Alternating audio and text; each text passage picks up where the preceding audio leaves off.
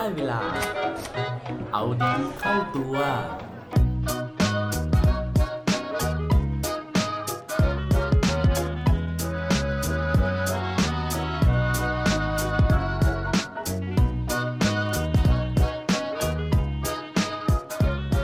ถ้ารู้ว่าสู้แล้วอาจจะไม่ชนะ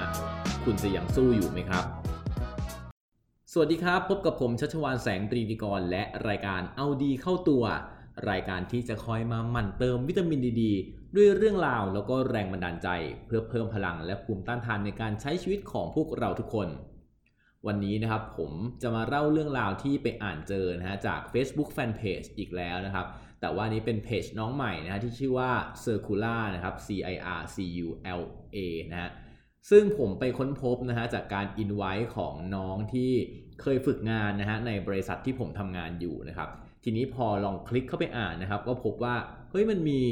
เรื่องราวที่น่าสนใจหลาย ๆ เรื่องเลยนะฮะโดยเฉพาะเรื่องหนึ่งที่จะมาเล่าในวันนี้นะครับเป็นเรื่องของนิสิตนะครับชั้นปีที่1นนะฮะซึ่งเป็นรุ่นน้องนะฮะของน้องฝึกงานคนนั้นนั่นเองนะฮะโดยเรื่องราวเนี่ยก็เล่าถึงเด็กผู้ชายคนนี้นะครับที่อายุไม่เท่าไหร่เองนะฮะแต่ว่าผ่านประสบการณ์ในการทำคีโมมาแล้วถึง 28 ครั้งนะครับ ทุกวันนี้นะฮะเชื้อมะเร็งเนี่ย ไม่แน่ใจเลยว่ายังอยู่ในร่างกายของเขาหรือเปล่านะครับ เพราะว่าเขาต้องเฝ้าระวังถึง 5 ปี และตอนนี้ผ่านไปแค่ปีเดียว แต่ว่าสิ่งสำคัญนะฮะที่เราอยากจะมาเรียนรู้นะครับ จากเรื่องราวของน้องคนนี้นะครับ ก็คือว่าการเป็นมะเร็งเนี่ยเขาบอกว่ามันทำให้เขาเนี่ยเปลี่ยนนะฮะเปลี่ยนทัศนคติจากเดิมที่เป็นเด็กที่ไม่สนใจการเรียนเลยนะครับ กลายเป็นคนที่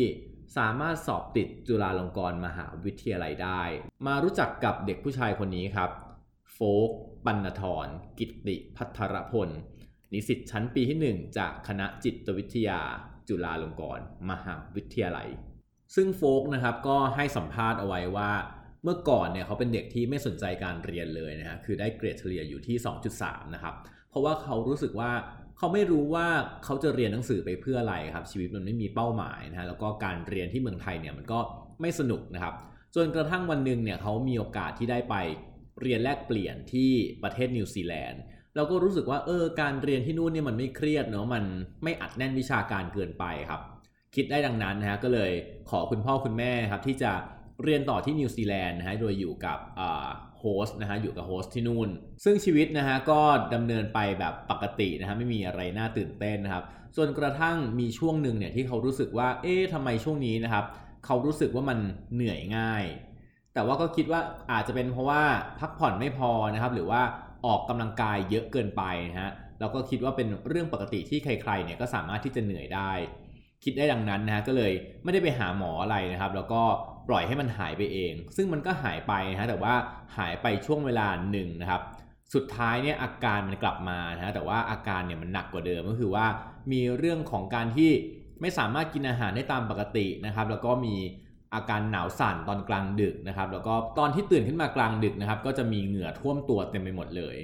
พออาการมันหนักขึ้นนะฮะเขาก็เลยตัดสินใจครับที่จะ ไปหาหมอที่โรงพยาบาลนะฮะซึ่งผลตรวจนะครับก็ออกมานะครับ คุณหมอบอกว่าพบชิ้นเนื้อนะฮะที่อยู่ในร่างกาย แล้วก็พอไปตรวจชิ้นเนื้อนั้นแล้วเนี่ยหมอก็บอกว่า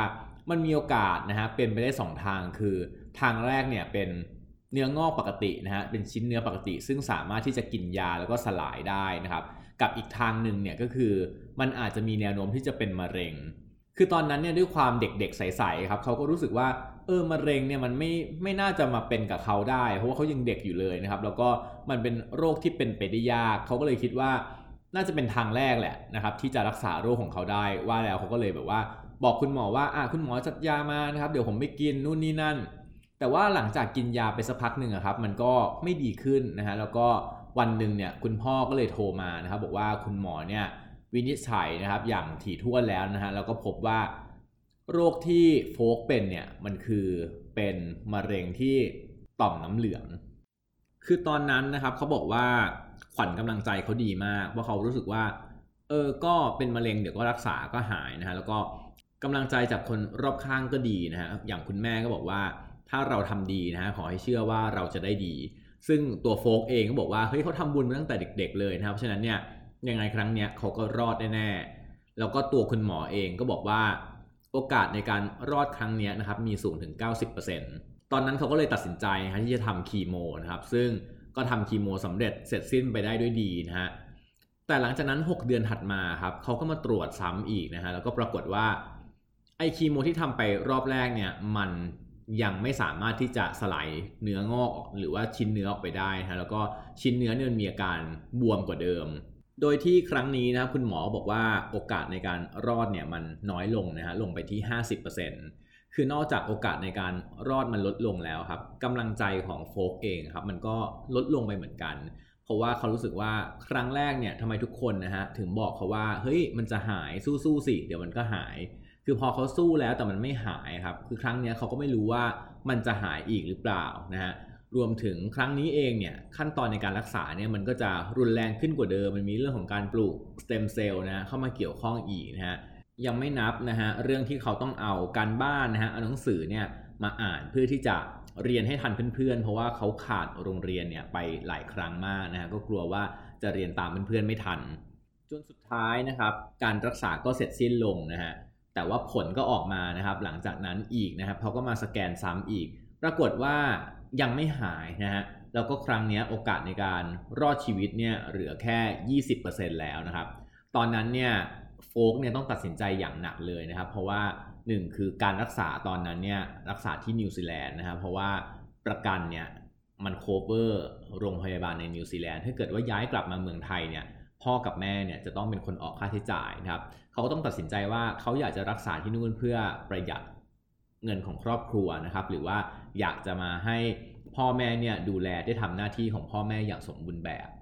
สุดท้ายนะเขาเลยกลับมาที่เมืองไทยนะครับ แล้วก็มารักษาในเมืองไทย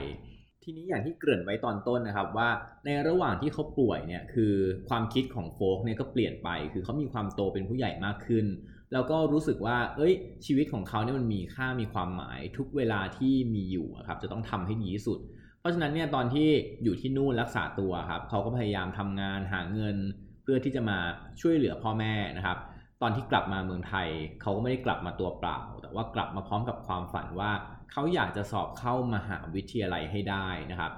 ทีนี้ถึงแม้ว่าช่วงนั้นเนี่ยเขาจะต้องทำคีโมนะฮะสภาพร่างกายก็ไม่แข็งแรงนะครับ แต่ว่าเขาก็สู้นะฮะอ่านหนังสืออย่างหนัก จนสุดท้ายเนี่ยก็สอบติดนะครับที่จุฬาลงกรณ์มหาวิทยาลัยได้ในที่สุด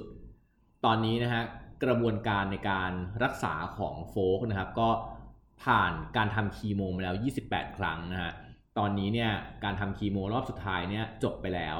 แล้วก็เขาจะต้องรอเฝ้าดูอาการนะครับ ว่าหลังจากผ่านไป 5 ปีเนี่ยชิ้นเนื้อเนี่ยนะครับมันสลายหายไปหมดหรือยังนะฮะตอนนี้ผ่านมาแล้ว 1 ปีนะครับ ยังไงก็ตาม อยากจะให้ทุกคนเป็นกำลังใจนะครับ ให้กับโฟกนะฮะสามารถที่จะ สู้นะฮะแล้วก็สามารถเอาชนะโรคร้ายนี้ไปได้ เหมือนกับพวกเราทุกคนนะฮะที่ชีวิตนะครับก็ยังไม่สิ้นสุดนะฮะเราคงยังต้องสู้กันต่อไปนะฮะและหวังว่าทุกคนก็จะสามารถเอาชนะเรื่องร้ายๆ ในชีวิตของพวกเราได้ เช่นกันครับ ปิดท้ายด้วยโคดดีโคดโดนประจำวันนี้นะครับ มาจากเว็บไซต์ livelifehappy.com เขาบอกไว้ว่า เราทุกคนนะฮะมีสิทธิ์ที่จะกรีดร้องนะฮะมีสิทธิ์ที่จะร้องไห้ให้กับความเจ็บปวด แต่ว่าอย่าล้มเลิกครับ อย่าลืมกลับมาเอาดีเข้าตัวได้ทุกวันจันทร์ พุธ และวันศุกร์รวมถึงฝาก subscribe เอาดีเข้าตัว podcast ในทุกช่องทางที่คุณฟัง รวมถึงกดไลค์ กดแชร์ ในทุกโซเชียลมีเดีย Facebook, IG และ Twitter สุดท้ายนี้ have a good day ขอให้วันนี้เป็นวันดีๆ ของพวกเราทุกคน สวัสดีครับ